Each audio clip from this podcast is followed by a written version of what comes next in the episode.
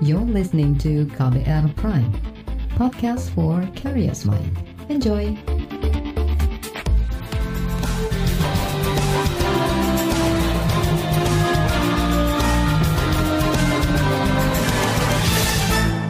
Disiarkan langsung dari studio KBR di Jakarta, inilah KBR sore hari ini edisi 20 Desember 2022 bersama saya Reski Mesanto.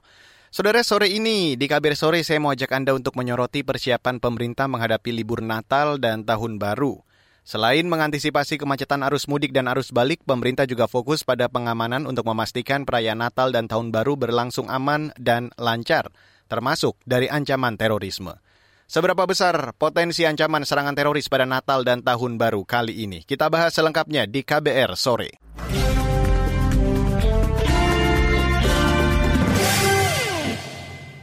Saudara lebih dari 44 juta orang di Indonesia diperkirakan bakal melakukan perjalanan jarak jauh atau mudik pada libur Natal dan Tahun Baru kali ini. Jumlah itu merupakan hasil survei dari Badan Kebijakan Transportasi di Kementerian Perhubungan. Presiden Joko Widodo mengingatkan semua pihak untuk mengantisipasi pergerakan jutaan orang pada libur akhir tahun nanti. Jokowi memerintahkan semua kementerian dan lembaga menyiapkan berbagai strategi, kebijakan, hingga infrastruktur agar suasana Natal dan Tahun Baru berlangsung tertib serta aman. Hati-hati terhadap survei Badan Kebijakan Transportasi bahwa ada potensi pergerakan 44 juta orang di Natal dan tahun baru ini.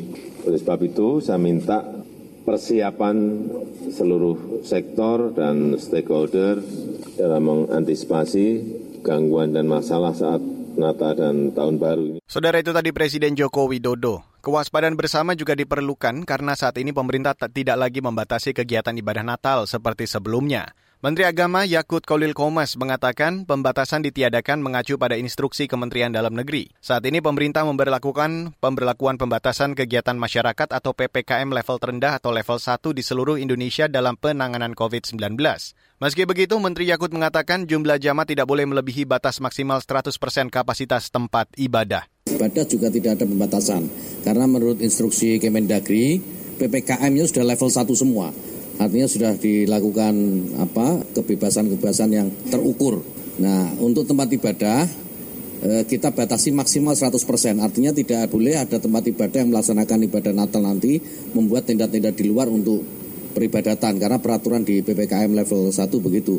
Tetap boleh 100%, tidak boleh lebih dari 100%. Nah ini saya kira yang paling penting dalam peringatan perayaan Natal itu Amin. Menteri Agama Yakut Kolil Komas juga membolehkan tenda didirikan di luar gereja untuk peribadatan Natal. Ini meralat pernyataan sebelumnya yang melarang pemasangan tenda di luar gereja. Sementara itu, terkait pengamanan Natal dan Tahun Baru, Polri menangkap sejumlah terduga teroris di beberapa daerah. Penangkapan gencar dilakukan setelah kasus bom bunuh diri di Mapolsek Astana Anyar, Bandung, Jawa Barat 7 Desember lalu. Kapolri Listio Sigit Prabowo menjelaskan ada 24 orang terduga teroris ditangkap di berbagai wilayah, seperti Jawa Barat, Jawa Tengah, dan Sumatera Utara. Serangkaian penangkapan terduga teroris itu berbarengan dengan momentum pengamanan Natal dan Tahun Baru. Jadi pasca peristiwa bom yang terjadi di Astana Anyar kemarin, sampai saat ini kita sudah melakukan kegiatan pengamanan dan pengembangan. Enam orang kita amankan dari wilayah Jawa Barat, kemudian tujuh orang dari wilayah Jawa Tengah dan sebelas orang dari wilayah Sumatera Utara. Tentunya eh, kita sudah memerintahkan kepada seluruh jajaran dan khususnya Densus untuk terus meningkatkan kewaspadaan, bekerja sama juga dengan ormas-ormas yang ada, kemudian mantan-mantan napiter untuk juga memberikan sosialisasi. Tentunya seluruh pergerakan kita lakukan pemantauan secara maksimal. Demikian juga di tempat ibadah kita siapkan pola sterilisasi sebelum dimulai ibadah, kemudian pada saat masuknya di di gereja-gereja tertentu atau tempat-tempat ibadah tertentu juga kita siapkan sekdor atau X-ray sehingga ini juga bisa mengurangi resiko yang ada dan tentunya kita juga mengerahkan apa yang kita miliki, kinain dan sebagainya. Itu untuk untuk di lokasi-lokasi ibadah. Untuk untuk yang lain Densus, BIN, kemudian teman-teman dari TNI, BAIS terus berkoordinasi untuk memastikan seluruh pergerakan bisa terpantau. Kapolri Listio Sigit Prabowo juga mengatakan Polri juga akan mengamankan 56 ribu objek penting seperti gereja, pusat perbelanjaan, terminal, stasiun kereta, pelabuhan, bandara, objek wisata, dan lainnya. Polri juga mendirikan 2.600 posko yang terdiri dari posko pengamanan, pelayanan, dan posko terpadu dengan melibatkan institusi gabungan lain. Kemudian untuk seluruh rangkaian kegiatan pengamanan itu sendiri, kita melibatkan kurang lebih 166 ribu 791 personil terdiri dari 101 ribu personil Polri, kemudian ditambah dengan dari TNI tadi Pak Panglima sampaikan kurang lebih ada 23 ribu dan sisanya dari seluruh stakeholder terkait sehingga diharapkan semuanya ini eh, bisa memberikan bantuan dengan tupoksinya masing-masing sehingga seluruh rangkaian berjalan dengan baik. Kemudian ada kurang lebih 56.636 objek yang akan kita amankan sehingga kita mendirikan uh, terdiri dari gereja, pusat belanja, terminal, stasiun kereta, pelabuhan, bandara, objek wisata dan objek-objek kegiatan untuk uh, perayaan tahun baru. Ada 2.629 posko yang kita siapkan terdiri dari posko pengamanan, posko pelayanan dan posko terpadu posko pengamanan itu posko yang kita dirikan di tempat-tempat ibadah ataupun tempat wisata, tempat belanja. Itu tadi Kapolri Listio Sigit Prabowo. Dan selanjutnya di KBR sore akan kami hadirkan laporan khas KBR yang kali ini mengangkat tema mitigasi kecelakaan lalu lintas saat Nataru. You're listening to KBR Pride, podcast for curious mind. Enjoy!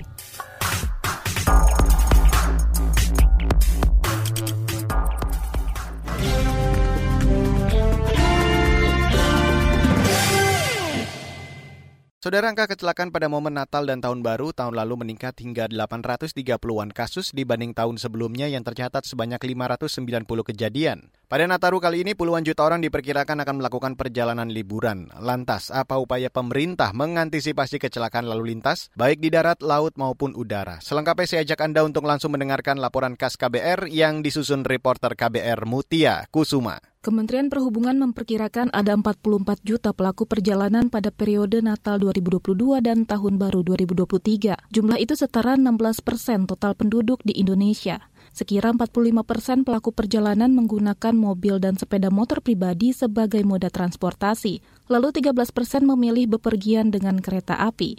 Menteri Perhubungan Budi Karya Sumadi mengatakan pelaku perjalanan mayoritas berasal dari Jabodetabek yakni sebanyak lebih dari 7 juta. Daerah tujuan pelaku perjalanan yaitu Yogyakarta, Bandung, Jawa Barat, hingga Malang, Jawa Timur.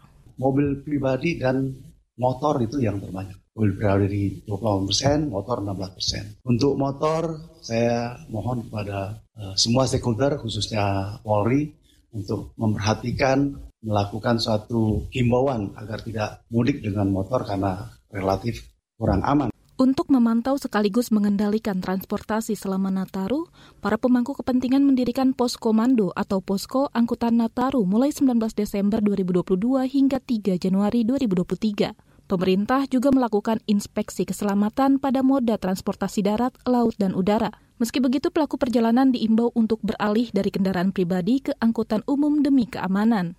Secara umum, pemerintah mengklaim infrastruktur jelang Nataru telah siap. Staf ahli bidang logistik dan multimoda Kementerian Perhubungan Robi Kurniawan menyebut, koordinasi juga dilakukan dengan seluruh pemangku kepentingan untuk memfasilitasi pelaku perjalanan. Potensi-potensi kerawanan yang perlu kita antisipasi antara lain kemacetan, mungkin di jalan tol maupun di jalan non-tol, dan ada beberapa di simpul-simpul transportasi yang mungkin nanti akan terjadi penumpukan seperti di penyeberangan Merak Bakauni, kemudian di tempat-tempat wisata, kemudian di Danau Toba dan kemudian sebagian besar adalah untuk mobilitas di wilayah timur Indonesia. Kesiapan untuk mengantisipasi peningkatan jumlah perjalanan juga disampaikan penyelenggara navigasi penerbangan Airnav Indonesia. Direktur Utama Airnav Indonesia Polana B. Pramesti mengatakan antisipasi peningkatan trafik Nataru itu antara lain dilakukan dengan membuka posko di 52 lokasi, kantor cabang, dan kantor pusat. Sementara itu PT Kereta Api Indonesia menggandeng Komite Nasional Keselamatan Transportasi atau KNKT untuk menginspeksi kelengkapan standar pelayanan minimum mulai dari Daop 1 hingga 9. Dirut PT KAI Didik Hartantio mengatakan, KAI juga mempersiapkan posko terpadu untuk angkutan Nataru selama 18 hari. Senada dengan Ernaf dan PT KAI, perusahaan plat merah PT Jasa Marga juga melakukan antisipasi menghadapi lonjakan mobilitas Nataru. Direktur Utama Jasa Marga Subakti Syukur mengatakan bakal memperlakukan skenario rekayasa lalu lintas tanpa pemberlakuan one way atau satu arah untuk memulihkan ekonomi di rest area tol. Jelang Natal dan Tahun Baru 2023, Polri menyiapkan operasi lilin untuk mengamankan kelancaran lalu lintas dan memaksimalkan kenyamanan dalam ibadah Natal dan Tahun Baru. Operasi lilin akan digelar selama 11 hari yakni mulai Kamis 22 Desember sampai 2 Januari 2023. Kakor Lantas Polri Irjen Firman Santiabudi mengatakan para personil akan disiagakan di 27 ribu titik yang berpotensi terjadi kerawanan, termasuk jalur tol, arteri maupun lokasi wisata. Ada beberapa pekerjaan fisik yang di, uh, masih dilakukan, baik Pantura maupun di jalan tol. Ada masih ditemukan juga jalan yang memang sebetulnya belum seluruhnya selesai dilakukan pekerjaan-pekerjaan ini selesai, artinya masih ada penerangan yang belum ada, masih ada sebagian uh, mungkin masih berbadan tanah dan sebagainya. Juga ada beberapa titik yang memiliki potensi kerawanan. Pada operasi lilin 2021, tren angka kecelakaan meningkat hingga 830-an kasus dibanding tahun sebelumnya yang tercatat sebanyak 590 kejadian. Merespons kerawanan kecelakaan lalu lintas, pengamat transportasi Joko Setijowarno menilai ada dua faktor yang meningkatkan potensi kecelakaan saat Nataru, yakni mobilitas tinggi kendaraan ke destinasi wisata dan intensitas hujan yang cukup tinggi pada Desember. Kondisi cuaca seperti ini agak memperhatikan lebih adalah untuk angkutan perairan terutama di Indonesia bagian timur. Karena pada saat Nataru ini pergerakan meningkat di sekitar tujuh provinsi lah. Kemudian Sulawesi Utara, Nusa Tenggara Timur, Maluku, Papua, Pengamat transportasi Joko Setijowarno menambahkan, penyebab kecelakaan lalu lintas didominasi faktor perilaku tidak tertib kemudian lengah dan melewati batas kecepatan. Selain itu, kondisi jalan yang padat dan cenderung macet juga akan melelahkan fisik serta mental pengendara. Sepanjang 2019 hingga 2022, kecelakaan di tol Cipali didominasi oleh mobil pribadi dengan menewaskan 100 orang. Ia mendorong seluruh moda transportasi melakukan inspeksi keselamatan terlebih saat ini sedang memasuki musim hujan. Demikian laporan khas KBR yang disusun dan dibacakan Mutia Kusumawardani. Selain menyiapkan tim pengamanan internal, Konferensi Wali Gereja Indonesia atau KWI mengklaim mendapat bantuan pengamanan ibadah Natal dari aparat berwenang dan juga ormas-ormas agama lain. Selengkapnya akan saya hadirkan sesaat lagi. You're listening to KBR Pride, podcast for curious mind. Enjoy!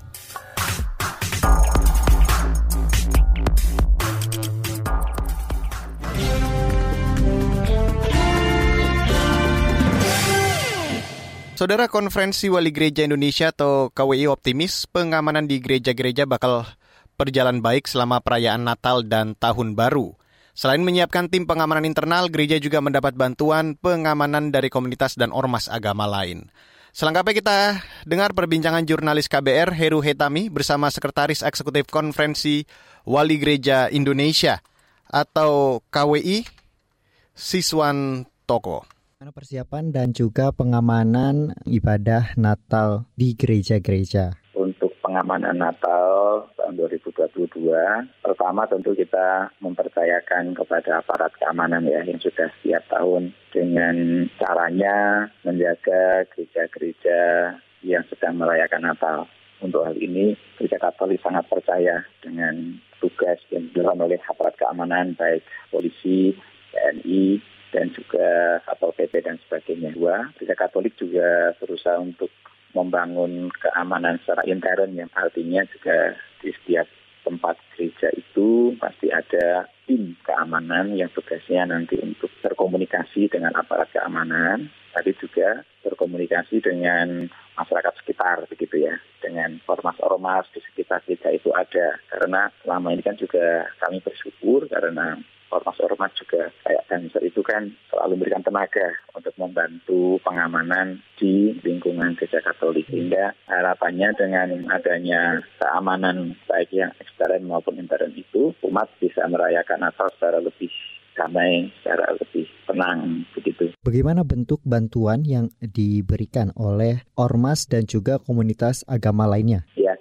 Kalau selama ini pengalaman memang selama ini di beberapa tempat itu mereka membantu untuk mengamankan artinya mereka berjaga-jaga di pintu masuk gereja gitu. Tentu dibantu oleh aparat oleh keamanan intern gereja karena yang tahu umatnya kan keamanan intern gereja lalu kemudian membantu di luar di sekitar gereja bekerjasama dengan satpam paro, uh, satpam gereja ya seperti itu mas selama ini berjaga-jaganya membantu memberi rasa aman kepada gereja terkait dengan pembatasan dan imbauan untuk tidak mendirikan tenda di gereja. Bagaimana gereja menyikapi ini? Yang pertama, gereja Katolik memahami bahwa seruan atau ribuan itu dikeluarkan dalam konteks saat ini perayaan Natal masih di dalam situasi pandemi COVID sehingga harapannya dengan pembatasan itu perayaan Natal tidak menjadi tempat untuk penularan COVID-19. Yang kedua, tentu ini juga menjadi sebuah antisipasi untuk keamanan. Kita yakin ada aparat keamanan, tapi kita kan juga tidak tahu bahaya datang kapan pun gitu kan ya. Maka untuk mengantisipasi itu pula mungkin akan lebih aman kalau ada pembatasan seperti itu. Hanya memang siang ini sudah keluar lagi memang surat edaran dari Menteri Agama nomor 15 tahun 2022 yang isinya sebenarnya lebih memberikan keleluasaan kepada gereja untuk merayakan Natal. Kalau dalam gedung itu 100%, tapi kalau di luar gereja juga boleh mendirikan tenda asal masih di lingkungan gereja. Nah, kalau ingin mendirikan tenda di luar lingkungan gereja, maka harus berkoordinasi sebaik-baiknya dengan pihak pemerintah atau aparat keamanan setempat seperti Polsek, begitu. Sehingga ketika akan mendirikan tenda di luar itu memang sudah pengetahuan aparat ataupun satgas COVID-19. Apa ya, tapi itu cara negara untuk hadir dalam arti memberikan rasa aman dan keselamatan bagi umat Kristiani, khususnya Katolik dalam hal ini dari kami, untuk merayakan Natal di tahun ini. Artinya pada momen seperti apa memang mengharuskan gereja untuk mendirikan tenda tambahan pada saat perayaan Natal? Selama ini kan kondisinya kalau perayaan Paskah itu kan perayaan besar. Nah biasanya umatnya bertambah. Nah umatnya bertambah itu ya karena mungkin orang ke gerejanya hanya saat Natal juga bisa. Atau untuk yang di daerah-daerah kan banyak orang pada pulang, ada liburan ke rumah sehingga itu juga bisa menambah jumlah jemaah atau umat yang akan hadir. Sehingga dengan penambahan jumlah umat itu mau tidak mau harus menambah tempat. Dalam hal ini adalah tenda. Ini kan masa hujan sehingga ketika umat bertambah lalu tidak ada tempat untuk berteduh saat hujan misalnya karena bulan Desember ya kasihan juga. Tetapi itulah alasan mengapa di beberapa tempat kalau biasanya kecil gitu mas ya pasti kan tidak akan muat di dalam. Nah, lalu dibutuhkan untuk pendirian tenda seperti itu. Tapi tenda ini khusus untuk gereja yang kecil ya. Nah, kalau gereja yang besar mungkin mereka punya aula, nah, mereka bisa memberdayakan aula juga. Tinggal mengisi atau menambah layar monitor, lalu orang dengan sendirinya akan di situ. Itu kalau gerejanya kompleksnya besar, punya aula, maka mereka bisa memanfaatkan gedung yang sudah ada. Saudara itu tadi Sekretaris Eksekutif Konferensi Wali Gereja Indonesia Siswantoko. Sementara itu bekas narapidana terorisme atau Napiter mengingatkan aparat keamanan untuk melipat gandakan pengamanan Natal dan Tahun Baru. Dikhawatirkan ada teroris yang beraksi dengan memanfaatkan momentum Natal dan Tahun Baru. Selengkapnya akan saya hadirkan sesaat lagi. Tetaplah di KBR sore. You're listening to KBR Pride, podcast for curious mind. Enjoy!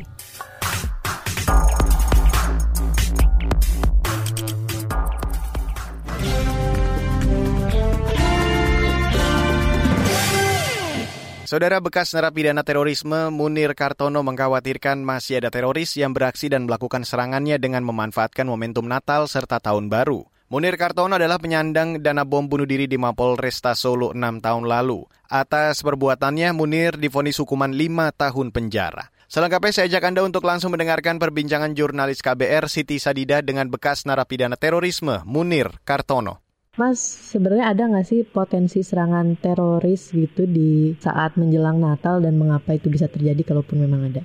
Sebetulnya kalau ancaman terorisme itu kapan pun ya sebetulnya itu selalu ada karena terorisme itu kan bisa dibilang tindakan kriminal yang berbasis pada ideologi. Jadi tidak hanya menjelang Natal dan Tahun Baru, kapan pun ya ancaman itu bisa selalu ada. Kemarin saja buktinya kan terjadi gitu kan, yang di Polsek Astana Anyar.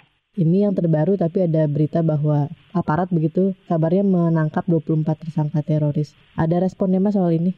Ya itu memang penangkapan itu kan sekarang terjadi terutama kan setelah kemarin pendalaman terhadap aksi bom bunuh diri yang terjadi di Polsek Astana Anyar Bandung. Kemudian juga kan ada aktivitas-aktivitas lain dari kelompok jamaah Islamiyah. Jadi ya memang seperti yang tadi saya sebutkan bahwa kelompok-kelompok ini tidak mati, ini ya tidak diam saja.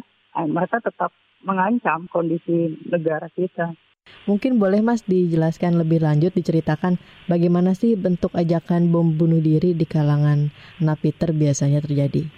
Kalau untuk aksi bom bunuh diri itu biasanya memang kalau dari kelompok-kelompok tertentu misalkan kalau dari ISIS itu kan memang ada motivasi-motivasi yang diberikan. Misalkan untuk ajakan untuk berjihad untuk mengorbankan tidak hanya harta benda tapi juga hingga nyawa dengan pahala-pahala yang disebutkan bahwa itu adalah pahala yang terbaik tanpa hisab masuk surga dan lain sebagainya. Jadi memang banyak orang-orang yang kemudian ya termotivasi karena menganggap bahwa imbalannya itu begitu besar. Gambarnya karena imbalannya begitu besar, ya imbalan pahalanya itu. Misalkan kalau dibilang katanya bahwa mengorbankan diri itu adalah bagian dari jihad. Jihad itu dengan pahala yang sangat besar, bisa dibilang masuk surga tanpa hisab. Itu kan bagi kalangan kami dulu itu ya itu sesuatu yang banget besar sekali gitu. Untuk menjelang Natal dan Tahun Baru ini mungkin ada rekomendasi dari Mas Munir antisipasi apa sih yang perlu dilakukan oleh pihak keamanan begitu? Yang jelas yang pertama ya tetap monitoring ya. Misalkan melakukan monitoring terhadap orang-orang yang mungkin dicurigai bagian dari kelompok itu, kemudian juga mantan-mantan ex-napiter yang masih merah ya bisa dibilang masih merah dan belum bisa hidup uh, secara baik lagi gitu kan itu juga harus diperhatikan, dimonitor. Kemudian yang jelas ya tetap melakukan penjagaan yang cukup baik lah pada terutama pada tempat-tempat ibadah seperti gereja dan tempat-tempat yang lain yang mungkin juga jadi tempat-tempat keramaian lah menjelang Natal dan Tahun Baru. Kalau saya sih tidak bisa melihat bahwa satu daerah lebih rawan, satu daerah tidak. Karena memang ancaman itu terutama kelompok-kelompok yang berafiliasi lebih random ya bisa jadi ya di satu tempat yang tidak diduga akan terjadi akhirnya terjadi juga jadi memang ya lebih tepatnya ya semuanya itu harus melakukan kesiapsiagaan bersama satu lagi Mas, mungkin cerita sedikit. Kalau dari Mas sendiri, bagaimana akhirnya bisa terlepas dari ideologi ini gitu Mas? Kalau saya, kenapa saya bisa lepas dari ideologi ini? Yang jelas pertama ya open mind ya, membuka pintu untuk diskusi dengan pihak lain, dengan kelompok lain. Akhirnya ya kita bisa, pertama kan dari pemerintah ya dalam hal ini dari Densus 88, kemudian juga peran serta juga dari BNPT dan para akademisi yang membantu saya untuk melakukan brainstorming ya. Akhirnya ya saya bisa mengatakan bahwa kemudian ya apa yang telah saya lakukan itu salah. Kurang lebihnya sih seperti itu. Ya, saudara itu tadi bekas narapidana terorisme Munir Kartono. Dan perbincangan ini akhirnya menutup kabar sore untuk hari ini, edisi Selasa 20 Desember 2022. Terima kasih untuk Anda yang sudah bergabung sore hari ini. Jangan lupa untuk selalu memantau informasi terbaru melalui situs kbr.id, Twitter kami di account berita KBR, serta podcast kami di kbrprime.id, Spotify, Apple Podcast, ataupun tempat Anda mendengarkan podcast. Jangan lupa untuk selalu mematuhi protokol kesehatan di mana pun Anda berada. Dan saya, Reski Mesanto, mewakili tim redaksi yang bertugas sore hari ini. Kami undur diri. Salam.